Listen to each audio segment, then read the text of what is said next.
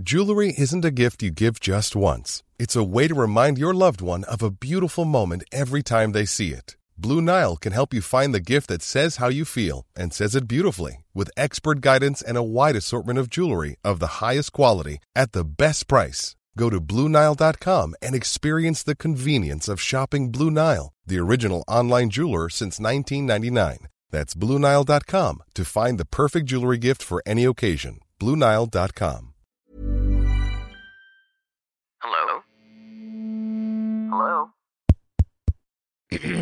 Podcast Network Asia.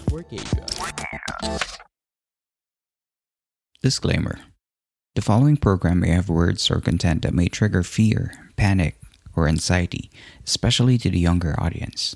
Do not proceed if necessary. These are the stories that made it into our collective mind. Tales that were first heard of from far flung places and hushed whispers of the night.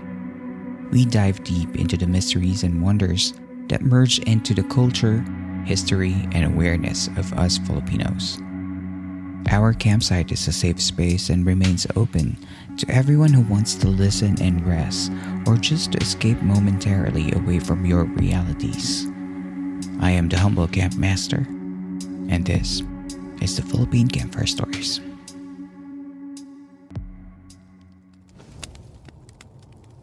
Tonight's story, we talk about the origin of one of the most famous urban legends of Iloilo City, an aswang called Teniente Gimo.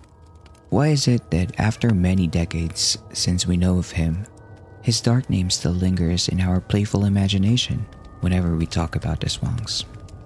Did he ever really live and walk among us? In the year 1860, the city of Cebu opened up for the global market and began their economical development. 30 years after, around 1890, Cebu City challenged its neighbor, Iloilo, for the title of Queen City of the South. The Spanish colonization ended its 300 year ordeal, and not long after, the Americans came to take over. Stories of fascinating monsters and creatures during the time of colonization were widespread, especially in the remote towns and islands such as Iloilo and Cebu. As proof of the rapid spread of the phenomenon is a publication in the United States in 1899 entitled Witch Women of the Philippines, with a reference to the town of Dumangas in Iloilo. In this article, a woman named Señorita Consolacion de Ruiz was identified as an aswang, a local umbrella term for shape shifting monsters from Filipino folklore. It detailed how the señorita transferred her black chick, who possessed her dark power, over to an unconscious gentleman called Perdigon. These kinds of horrors are prevalent on the island of Panay, but during those days, this kind of stories were foreign tales to the new conquerors. As these stories were new to their knowledge, they developed some kind of fascination and it spread to the other parts of America. In the newspaper edition of the Fulton County News in Pennsylvania last May 18 of the year 1904, a returning soldier named Charles Henry Wisner recounted how Filipinos seem to be more afraid of our superstitions and folk tales more than the words and sermon of the Holy Catholic Church. The article said that there will be penalties awaiting those who believe in these stories, but it is also said that the tales of the Aswang are even more frightening than the Catholic punishment. The lament of the word aswang in the dark of night is a warning for all those natives to close their doors and windows in each hut, to light the lamps, to bow and pray to every saint they know. For you'll never know when an aswang will come hunting you. They say if you died in a place far from civilization and there was no trace of violence on the body, you were probably killed by an aswang. If you see a strangely large bat that is often seen in the mountains of Panay, it's probably an aswang. Everything that is out of place, everything that is inexplicable, all of that could be an aswang. It was also mentioned in a newspaper that a group of women and children suddenly appeared out of their hiding place in the town of Santa Barbara on the island of Panay. The women seemed mad, shouting, Aswang, Aswang. It seems that the women saw a giant black bird and got frightened. They swarmed to the American opponents rather than risk being taken by the Aswang.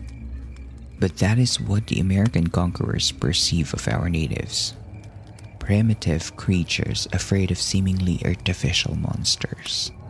But what do our fellow Filipinos really think of our foreign occupiers? Coming up, we will finally meet the infamous leader of the town of Aswang. What do you get when you combine ghosts, a haunted house, deadly nightmares, and a Pinoy psycho with true crime, you get another killer season of The Last 24 Hours.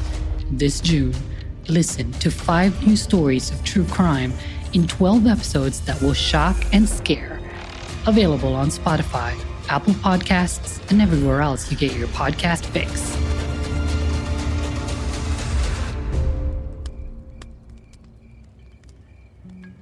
And now, back to the story. America introduced another new colony system that was different from the old Spanish one. These includes the construction of public schools in the far barrios in the Visayas region. Although Cebu was luxurious and progressive, there were only 20 schools in this area at that time. Year 1901 when American teachers began to arrive. Five of them were sent to Cebu and the following year, four more teachers were sent. But unfortunately, the latter four were killed, and it has been said that the guerrillas committed this murderous crime.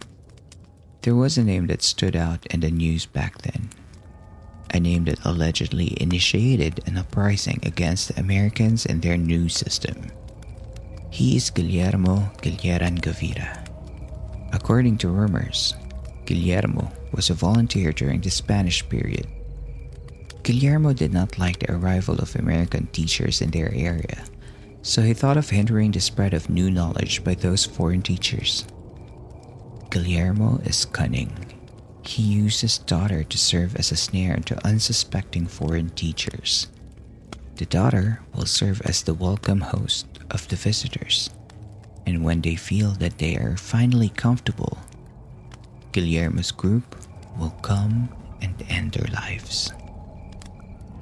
The book by a professor of Philippine lore mythology, Dr. Maximo Ramos, states that in April 28, 1902, American teachers were killed in a town in Cebu. From the history and the time when the rumors were formed, it is possible that the current urban legend of Teniente Gimo was loosely based on the story of Guillermo Gavira. On other accounts, guest teachers were also invited, but it did not take place in Cebu, but in a different town called Dueñas, in the province of Iloilo. The name of the teacher was not recorded. There is another version of this story wherein the teacher was called Juana. Juana was invited by her friend Maria to head to Dueñas for their town fiesta. They brought another friend, Teresa, and went to the party. Juana and Teresa were unaware that they will be the guest of a barrio of Aswang, led by Teniente Gimo. The town was already popularly known as a center for human eating monsters, but they have no actual proof of that accusation. On the day Juana and Teresa arrived in the hometown of Maria, they were excitedly welcomed by her relatives and caballeros. During that night, Juana was unable to succumb to sleep, probably because of pamamahay or feeling uneasy when sleeping over at someone else's house. Juana heard noises from people outside Maria's house. She stood up and peeked at the source of the merry chatter. Then Juana saw it a large pot waiting and ready for a seemingly big feast. whatever will be cooked in that pot. She was certain that it was not for a small animal. It was only a matter of time before Juana heard it. Somebody said the guests at the fiesta were also going to be the main course. The aswangs will kill Juana and Teresa and feast on them. Teniente Guimont pointed out where the guests are supposed to be sleeping and what clothes were they wearing. Juana hurried back to the room where her friends were. With her presence of mind, she quickly swapped her clothes with Maria and returned to her sleeping position. Teresa was not able to wake up. Juana remained silent and covered under her blanket. The young teacher was terrified, but she prayed that Teniente Guimont's Aswangs would not recognize her. When the Aswang saw the clothes Teniente Guimont referred to, they immediately killed them and wrapped them to be brought down to the feast. After the Aswangs left the room, Juana, now in Maria's clothes, swiftly ran as quietly as she could while she trembled with fear. It was too late for Teniente when he found out that the one they mistakenly murdered was his daughter. Juana escaped and went to the police station. After arresting the Teniente and his comrades, they were paraded and they were exposed in the whole town as aswangs.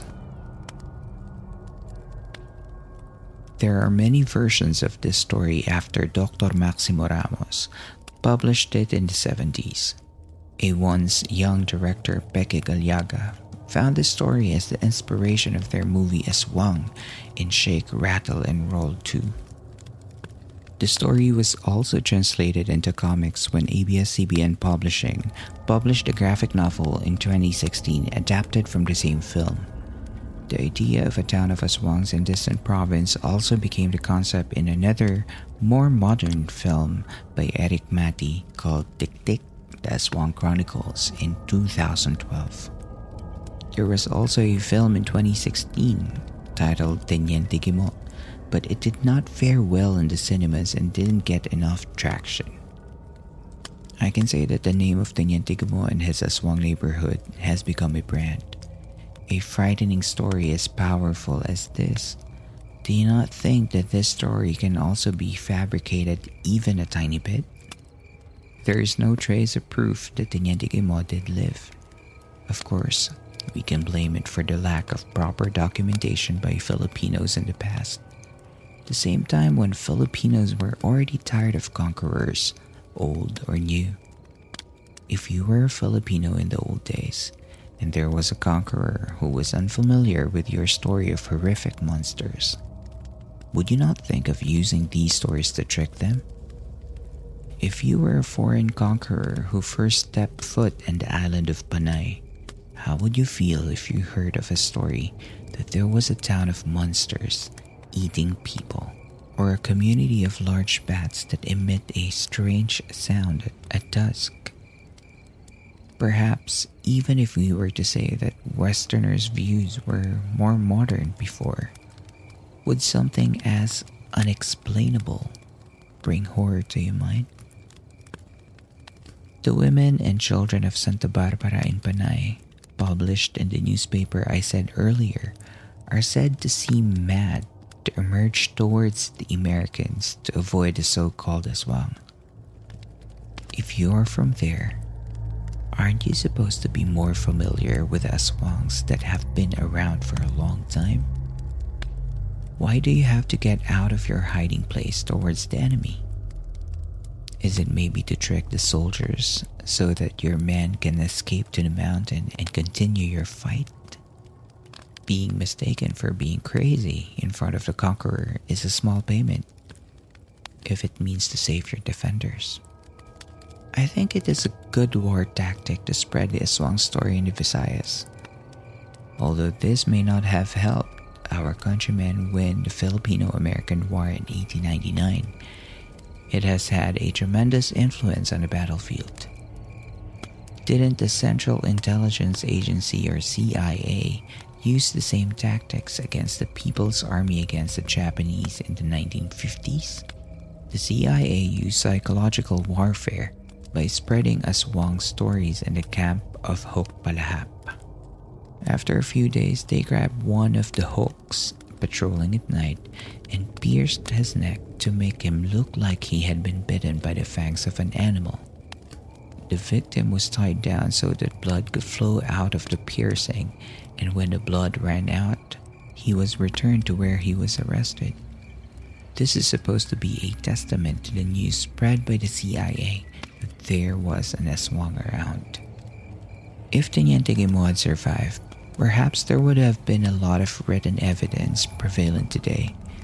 But since his alleged story was only published 70 years after the alleged incident, I cannot say that the story of the imprisoned Aswang is true. Perhaps the lieutenant's life is based on a real person, but I believe it was also enhanced by time, different storytellers, and wide imagination. If there's one thing I'm certain of this story, it is that it is a proof of the great and clever weaving of Filipino stories, and that it is good that stories like this would not be forgotten. You just heard the Philippine Campfire Stories. I hope that listening here has helped you even for a moment to relax and break away from the harsh problems outside of our campsite. Before we end, I would like to thank all those who have been supporting this podcast. You can listen to the past episodes for free on all major podcast platforms. Before we end, I would like to invite you to support the Philippine Campfire Stories on our Patreon page. Just go to www.patreon.com slash campfirestoriesph. The support you provide will help us continue our podcast, and it will be a way for more people to hear our stories. You can also follow and like our social media accounts on Twitter at Campfire Story PH and on Facebook page Philippine Campfire Stories. You can also check our Instagram account at Campfire Stories PH.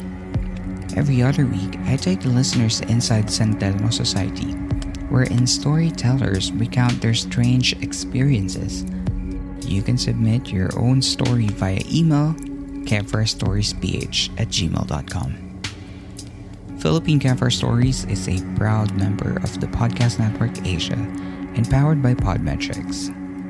If you're a podcaster like me and wish to monetize your podcast, join Podmetrics by logging into podmetrics.co and use our referral code Philippine Campfire Stories. With Podmetrics, you can join marketing campaigns and brand affiliations and hopefully help you earn through your podcast. I'm afraid that's all the time we have for tonight. Thank you very much for listening. I'll see you again next time.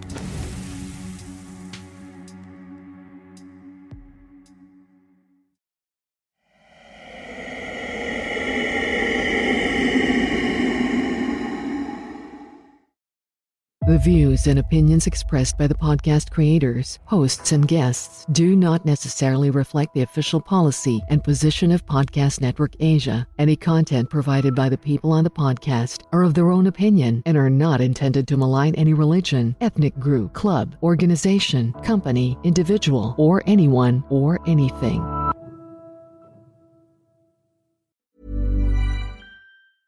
Hey, it's Paige DeSorbo from Giggly Squad. High quality fashion without the price tag. Say hello to Quince. I'm snagging high-end essentials like cozy cashmere sweaters, sleek leather jackets, fine jewelry, and so much more. With Quince being 50 to 80% less than similar brands. And they partner with factories that prioritize safe, ethical, and responsible manufacturing. I love that. Luxury quality within reach. Go to quince.com slash style to get free shipping and 365 day returns on your next order. Quince.com slash style.